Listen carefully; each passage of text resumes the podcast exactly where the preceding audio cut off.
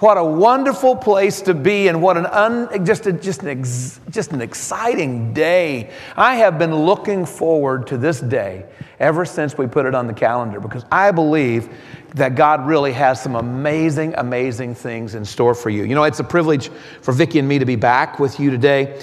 We're thankful for the relationship that we've had down through the years with Evangel Temple. For quite some time, we've had connection with the staff working with them closely with us in, in various capacities, like Vance and Cami Free. They worked together with us at uh, kids camp for several years as we would serve as head counselors and they would serve as assistant head counselors and, and just so many of your staff that we have had relationship with. But in recent months, We've been privileged to, to enjoy the opportunity to build relationship, not just with the staff, but with the congregation. And we have just uh, really enjoyed getting to know you a little bit better. And so, what really helps about that is today it becomes even more special to us.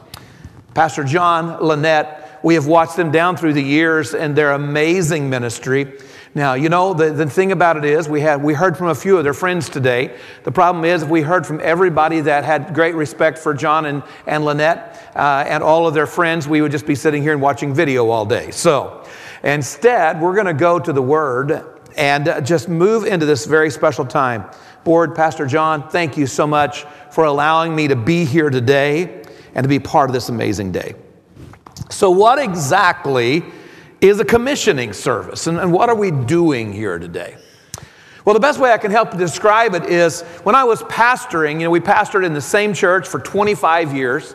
I tell people if you've been in that church for 25 years, you have some really, really good years and you have some years. And, uh, and we did. And, but, but it was an exciting, wonderful time. And we went there as a young man. And, you know, the thing is, I, don't, I guess I don't know a lot about pastoring. I've only pastored one church. But we stayed there for a quarter of a century. And it was, it was a joy to be there but one of the things that was really, really fun is whenever a couple would approach us and they would approach me and I, you'd watch them sitting together in church, you'd watch them holding hands, you saw those special little looks that they gave each other and you knew what was coming. And sure enough, they would approach and they would say, Hey, just want you to know that, that we, we've decided we're going to get married and we would like for you to perform the ceremony. Well, that was such a joy. But we had a rule at Ash Grove Assembly, and that was you could not get married in the church unless you had premarital counseling unless someone could sit down with you and talk about the good, the bad, and the ugly. Yeah, right. Of marriage. Some of you got that. Some of you don't worry about it, okay?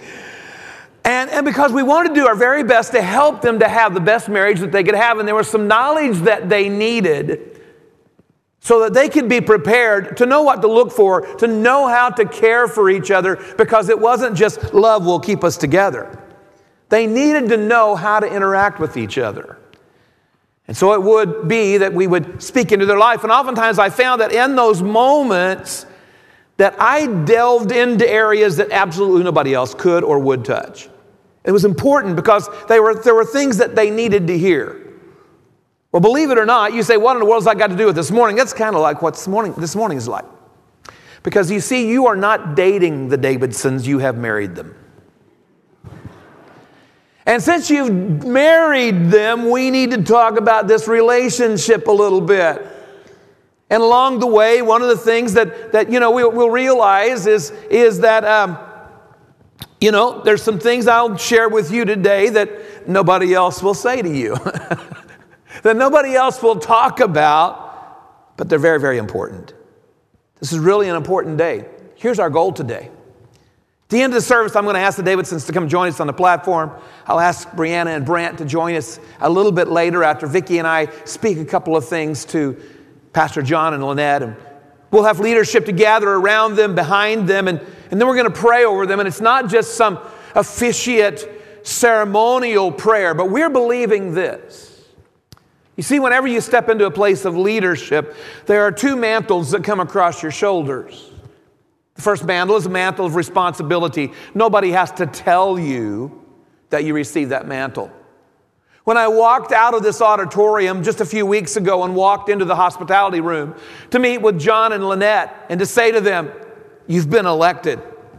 I can guarantee you that there was a lift and a lilt as they realized, wow, we get the opportunity to lead. But I guarantee you, though I didn't look to see it then, John's shoulders dropped just a hair at that moment because he felt the mantle of responsibility. But thank God that's the, not the only mantle that we have that comes across our shoulders. Because whenever God puts us in a place of leadership, He also puts upon us a mantle of anointing. It's the anointing of the Holy Spirit to empower us to do what God has called us to do. Thank God I would never want to function without that mantle of anointing.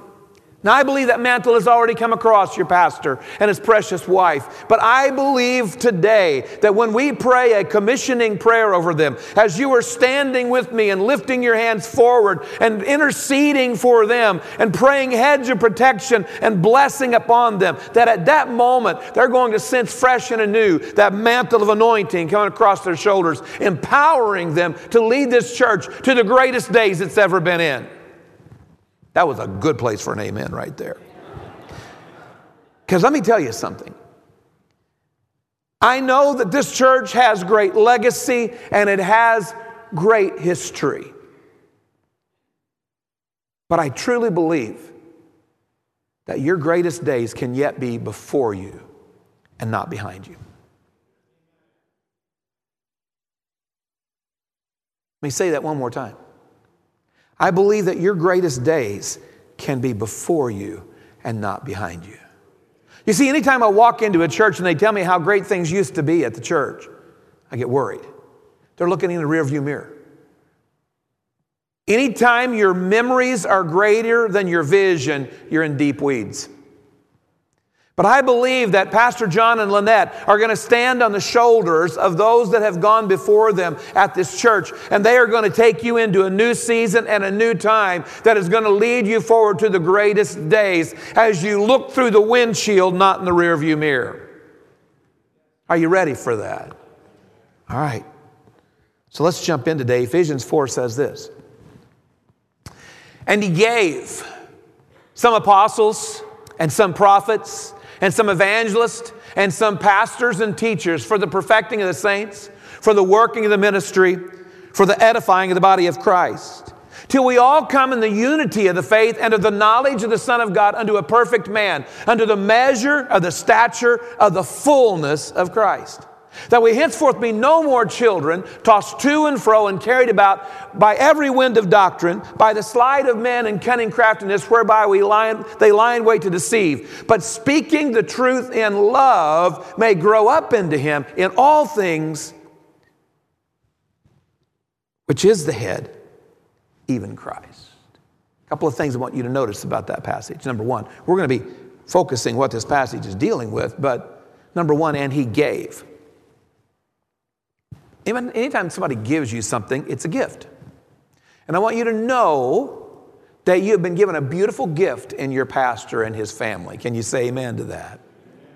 Something else I want you to notice is two words. It says grow up.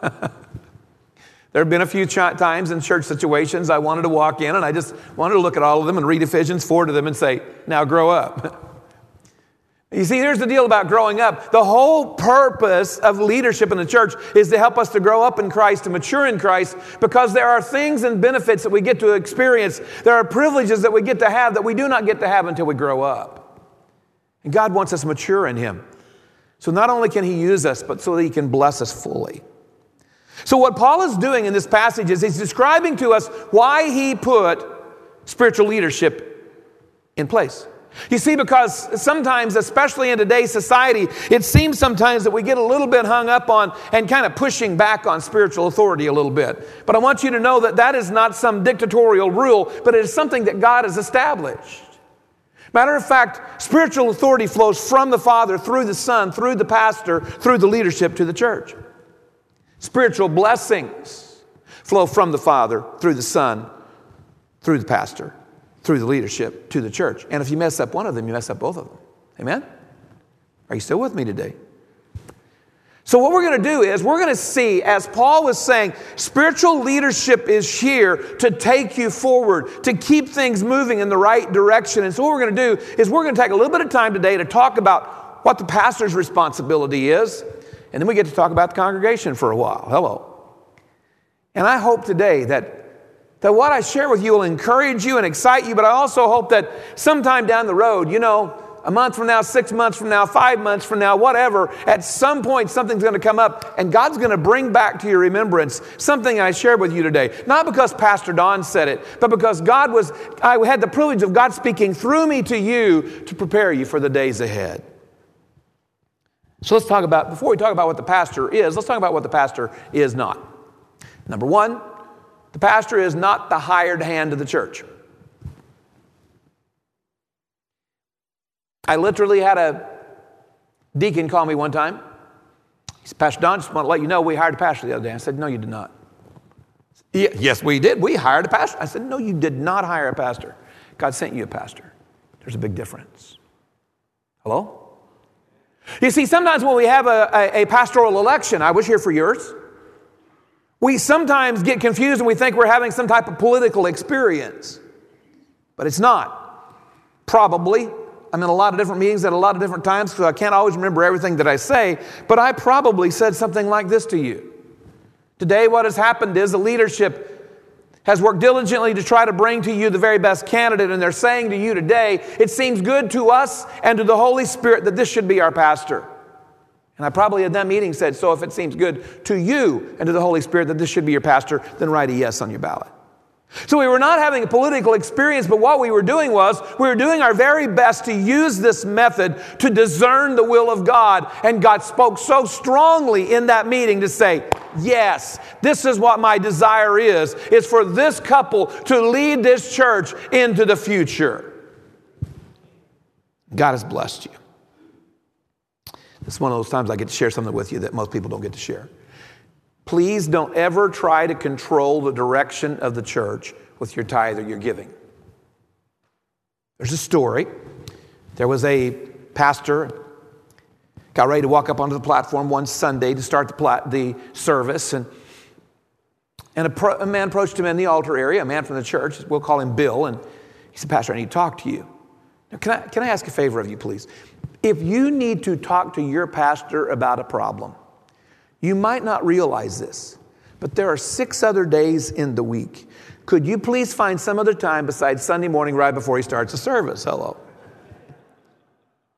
Bill hadn't learned that yet. So Bill approaches the pastor and he says, Pastor, I, I need to talk to you.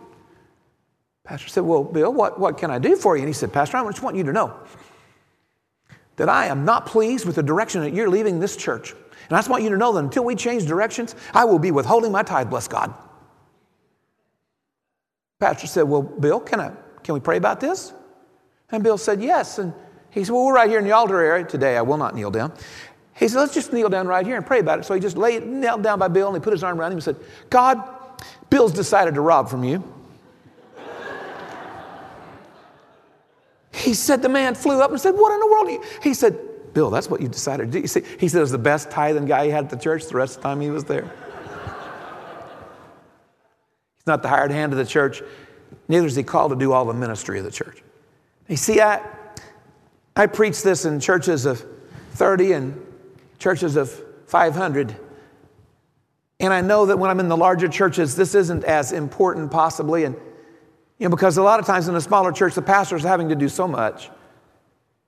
But I want you to notice something very specific about this verse because it, it really lines out. You know, I remember the days that we would say, well, that's what we pay the preacher for. Hello.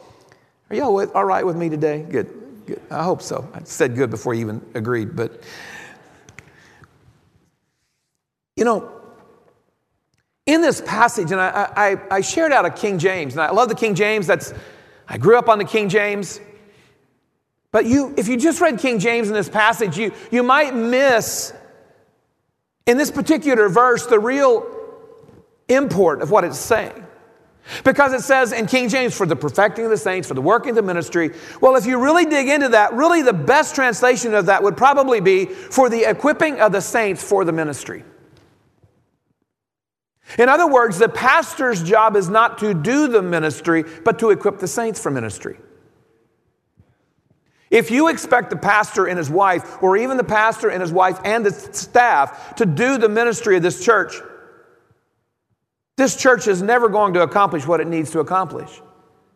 Because not only Pastor John and Lynette, but all of the staff, as pastoral staff, their role is to equip you. Because the greatest ministry of this church does not occur at 9:45, or excuse me, 9 o'clock or 10:45 on Sunday morning. It occurs Monday through Saturday. When you're at Walmart, when you're at Hy-Vee, when you're at the convenience store, when you're sharing the love of Jesus Christ.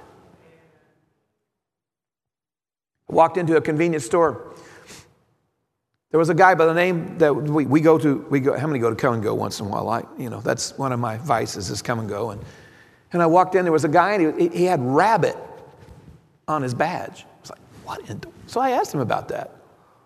He said, well, you know, I, you know, the manager and I have the same first name. And he said, when I was young, I had a drug problem and I, this family took me in and I was coming out of the drugs and, um, and so I was real fidgety and so they called me Rabbit and so I just grabbed that name. And so I began to share with him a story. Let me come back to that in a moment because you see, I wanted to talk to him about a lady by the name of Erin and a man by the name of Mike. I just shared with him about Erin because Erin was called Dink. And Mike and Dink walked into a service at Ash Grove Assembly in the middle of, uh, in, in March of 1996. We had been there for 10 years, and it was at that time that God just, just caused some really explosive growth uh, for us. We were a rural community, uh, town of about 1,400. When we left, we, was run, we were running about 180 to 200 on Sunday mornings. Amazing youth and children's ministries. We thank God for that. But, but at this time, we saw this a crazy growth of about 60 or 65 in about six weeks because of this amazing move of God. And it wasn't because the Baptist church across town had a split. People were coming in accepting Christ. And that particular Sunday, Mike and Erin came walking in in March of 1996. And the first, second Sunday they were there, Mike came to the Lord. And then just a few weeks later, Erin came to the Lord. And, and they were lost. They had been lost until they found Jesus. They desperately needed a Savior. I just want to say something real quickly. They, they weren't all cleaned up when they walked in the door. Oh, they, they were washed, but you know, I don't get to go fishing a lot, but anytime I've ever gone to Stockton Lake, I've never caught a fish fillet there. Every time when I reel it out, it's just, just floppy, scaly. And I'm going to tell you what, you're not going to have just fish fillets walking in your door. You're going to have people who desperately need Jesus, and they're not going to be all cleaned up. Hello. Don't clean up and then come to Jesus. You can't do that. So Mike and Erin came just as they were, and, and God began to work in them as they accepted the Lord. I'll try to keep this story short because I really want to cover the basis today. And God asked Mike a really hard thing. Mike was a cycle rider and he had a Harley. And God asked Mike to sell his Harley, and he did. It's what I call whole hog commitment. About 10 years later, Mike approaches me. They've been discipled, they've been growing in the Lord, teaching a new converts class. And he said, Hey, Pastor, can I, can I take you to lunch? I need to talk to you. So we went to lunch, and he said, I don't know what's going on. He said, uh, he said, We're really kind of getting a little bit restless. We don't know if God's wanting us to leave the church. And that wasn't the case. As far as I know, he's still a deacon at that church right now. What God wanted him to do was buy another Harley, become part of an organization known as a Tribe of Judah that reaches out to outlaw bikers.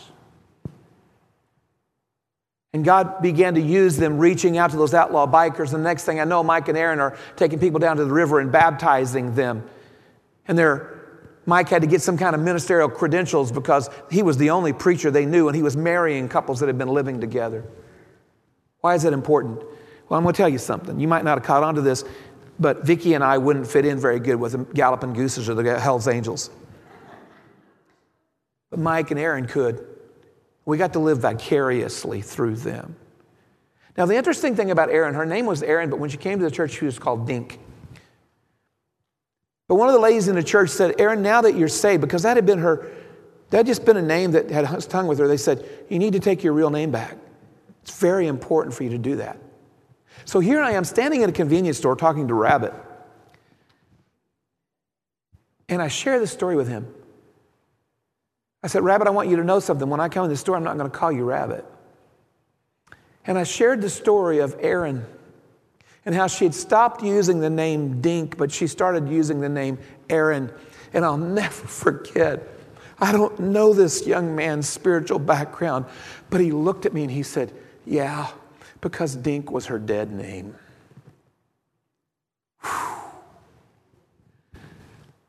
Wherever you go, be a light. Amen? So, what is the pastor to do? He's the pastor to shepherd the flock. He's not just a preacher, he's a watcher of your souls. There's going to be times that he's going to have to give you admonition. Constantly, he'll be giving you encouragement. That there are times that he'll have to admonish you. And you have a choice to make at that moment. You can see, you, you get to go huffed up and puffed up, and how dare he? And it is his job, it is his role. God has called him not just to be sweet and kind to you, but He's called you to speak into your life at times that you need direction. You see, the shepherd not only gave sweet, loving caresses to the sheep, but also pulled them around to keep them in line, to keep them from danger. Not because He was ticked off at them, because He did not want to get them to get into places that was going to bring great harm to them. So he is, he is a watcher of your soul. He is a shepherd. Number two he is to cast vision and give direction. So key for a church. Because you see, every church has about the same mission. It's, it's the Great Commission go into all the world. The vision, though, is, is uniquely tailored to each church. Why? Because each church is different. And what God wants to do is give vision to this church of how He wants to use Evangel Temple to reach this area and this world for Christ. Thank God for Life 360. Thank God for James River. Thank God for Praise Assembly. Thank God for Ridgecrest Baptist. Let's thank God for our brothers and sisters in Christ. But God wants to give Evangel Temple part of the harvest. And the goal is for your pastor to find the vision of how he wants to use you to be part of reaching this world for Christ. He casts vision. I, you know, I, I believe that we work together as a team, but uh, most of the times I believe that God gives vision to a man, to a woman. They share with other leadership together. They, they, they, they customize, they fine tune the vision, and then they share with the leadership. It's the reason he can't be doing all the work and why sometimes he can't be in the middle of everything you're doing is because of the fact he's got to be spending time with God to figure out the vision of where God is taking this church. Number three is to hear from God for messages to preach and direction for the church. Now, those of you who haven't done that before, you might not realize the arduous task that that can be. I was talking to a deacon one time. It's really a unique relation, place that a, a superintendent is in. I may, in the same day at 10 o'clock, get a call from the general soup, and in that afternoon get a call from a deacon from a church of 35 or 50. It's just a weird place I'm in. And this particular deacon called me, and their pastor had just left. They were, I had worked with this church before. I was going to be working with them again to try to help them to find the right pastor, but he was really perturbed at his previous pastor, and I was amazed, Pastor John, at how much he knew about his previous pastor's schedule. And he began to go through the week and what he did. And on Monday, he did this. And on Monday, Tuesday, he did this. And on third, Wednesday, he did this. And he got to Friday. And I mean, it just got this little, this little tang in his voice. You know, he said, and on Friday, he said it took him all day Friday to get his sermon for Sunday. He said, Do you think it ought to take him all day Friday to get his sermon for Sunday? And I wish I'd have thought quicker because if I had have, I'd have said, Well, Jay, you're up next week. Let's see how long it takes you. but instead, I said, Well, Jay, it just depends. Do you want microwave or gourmet? Because you see, it takes time to dig into the Word of God, to rightly divide the Word of truth, to not only know what am I going to preach next Sunday, but to know how in the next few months I can share with, the God, share with this congregation the things that God wants them to hear so they hear the full gospel. Number four is here to see that the church is administrated well. Part of the reason that the shoulders of a pastor dips whenever he takes the responsibility is because of the fact that the ultimate responsibility of everything that goes on in this church falls on his shoulders. You see, if I drove by Evangel Temple and the lawn looked like it hadn't been mowed for six weeks and it looked pretty gnarly, I wouldn't be go looking for the lawn keeper. I'd go looking for the pastor. If I got word, thank God that I've never got word on this, but that Evangel Temple's name was kind of getting kind of marred across town because they had bills they weren't paying and they were behind on this and the IRS was after them and yada, yada, yada. I wouldn't go looking for the bookkeeper, I'd go looking for the pastor because he is ultimately responsible to see that whatever goes on this place is handled rightly. You might say, hey, why, why do you even think that's your business, Pastor John? Because everything that goes on in this place is his business. He has others that he will delegate to and that they will work upon. But the bottom line is, he, God will call him into question to say, What did you do, Pastor John? He probably won't call him pastor. He doesn't call me pastor very often. He'll say, What did you do, John, while you pastored Evangel Temple to lead it forward and to accomplish moving the kingdom forward? Y'all still with me today? Well, we've been talking about the pastor this whole time. It's time to talk about the congregation for a little bit, right? So, what is the congregation supposed to do? Number one, you are to pray for your pastor and his family.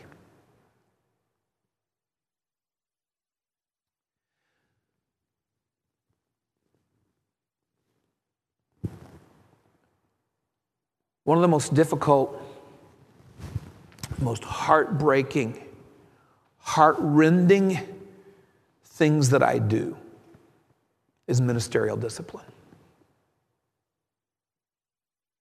I cannot tell you what it does to my heart to hear from a pastor or for someone around them that they have allowed the enemy to get into a chink into their armor and they've made decisions that they should not have made.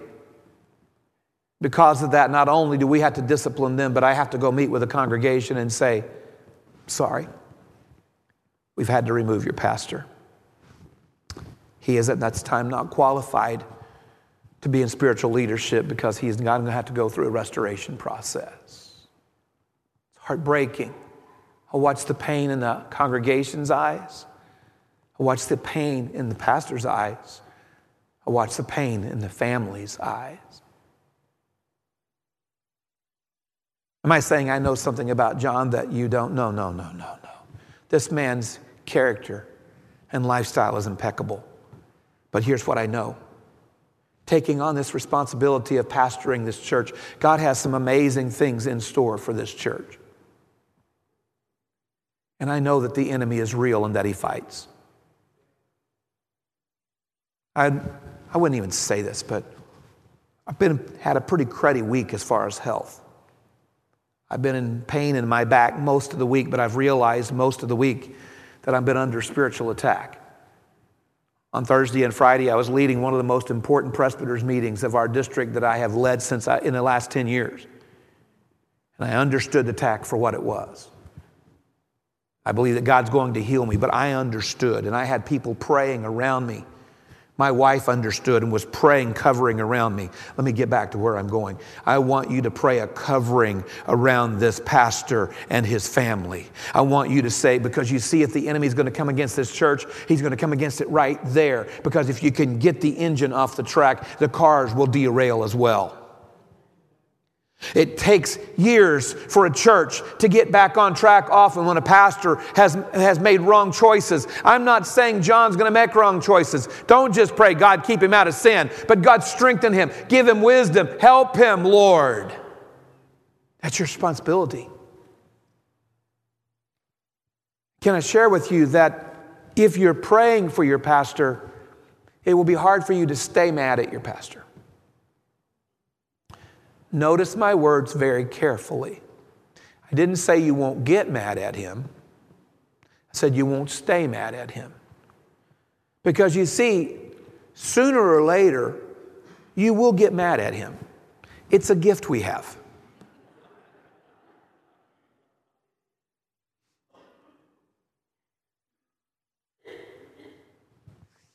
I am going to share this. There was a lady in our church at Ash Grove. Her name was Violet. She was actually my cousin. I called her Auntie. You had absolutely no problem telling how Auntie Violet felt. She's still alive, she's in her 90s. It was 91 before she had to go to a nursing home, I think. But that particular Sunday, I had done something and I had just flat ticked Violet off. She was sitting right over, about right over there. Throughout the service, I could just look at her and just smoke rolling out of her ears. Well, I have this bad habit. When somebody's got something that they're holding against me, I don't normally walk away from them, I normally walk toward them. It's just One of those things. It's insanity or wisdom. I don't know which one. But we got, when we got done with the service, I just kind of made a beeline for Auntie Violet.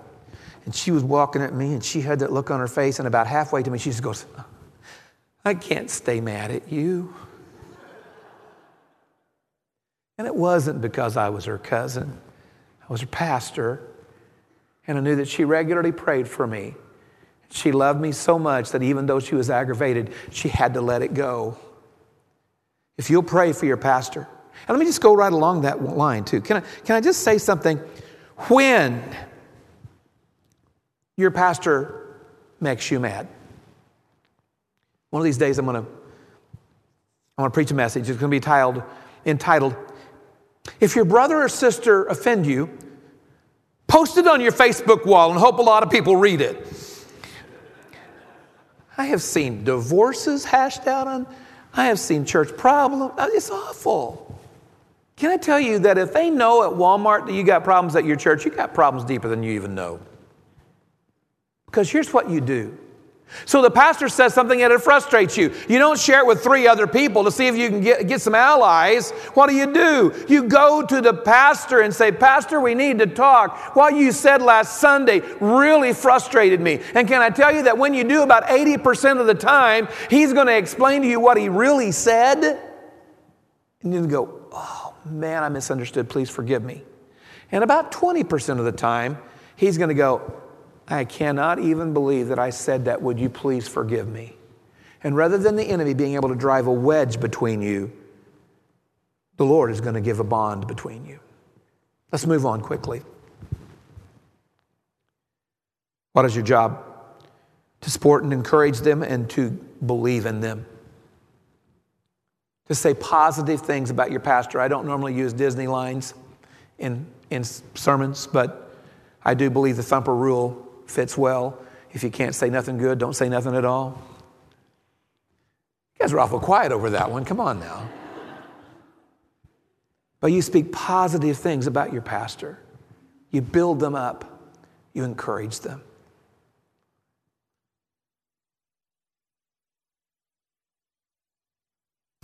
There was a lady in a church where we had been on staff one time, and after we left the church, she she had helped to vote a pastor out, literally, helped to vote another pastor in, but it wasn't about six months till she didn't like him either. I'm not sure that she would have really been real happy with Jesus if Jesus would have been her pastor. And she began to show her feelings in a unique way, in that she would meet new people, guests, first time attenders at the door of the church as a self appointed greeter. She would shake hands with them. She would tell, her, tell them her name and find out theirs and say, We're so glad to have you at church today. We hope that you enjoy the service. You may like the pastor. I don't like him much myself. Build your pastor up, say positive things. Do your very best to provide for him and his family. I already know that this church knows that well. But let me reinforce this for a moment. This isn't just the, the district superintendent, the district pastor coming in saying, Boy, you need to pray your, pay your preacher good. I share with congregations about honoring leadership, spiritual leadership, by doing their very best to provide for them, because I have never seen a church yet. You can prove me wrong if you can find one, but I've never seen a church yet that was thriving, moving forward, that was truly seeing the blessings of God if they were being stingy with their pastor or with missions. It just never occurs. Obviously, making sure that they get a weekly check and that they're well taken care of as best they can. And your board does very well to make sure your congreg- your, not only your pastor, but your staff members are well taken care of. Your part of that is to help in, in, in pulling right leadership in place and, and giving faithfully to the church.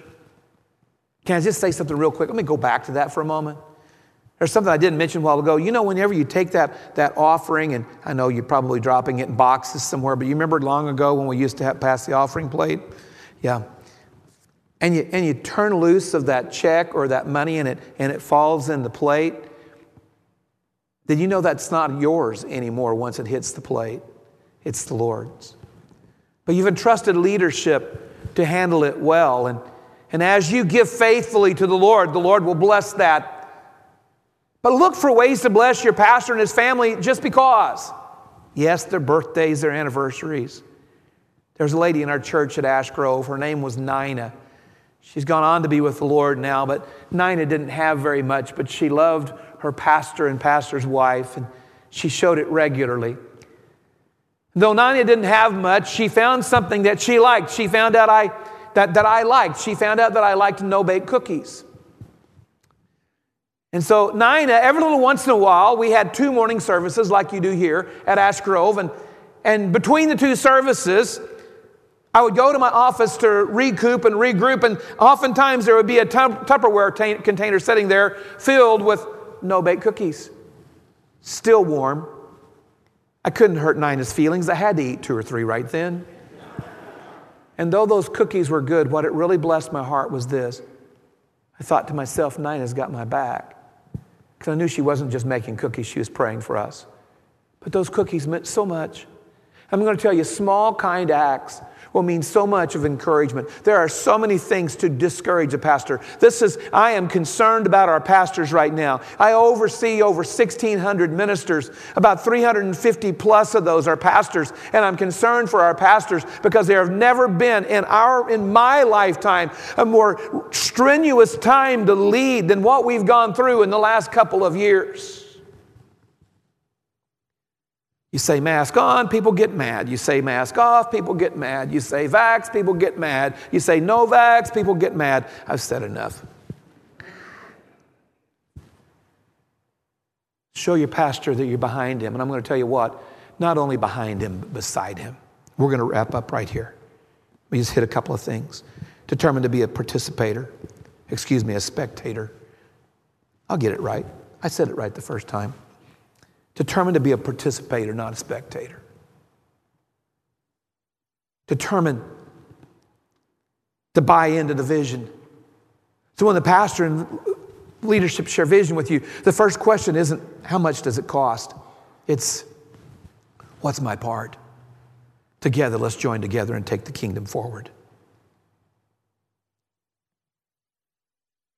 I'm going to say it one more time. I truly believe. I believe this with all my heart that the greatest days for Evangel Temple are in front of you, not behind you. There's an excitement and an anticipation that God has orchestrated John and Lynette to come to this church.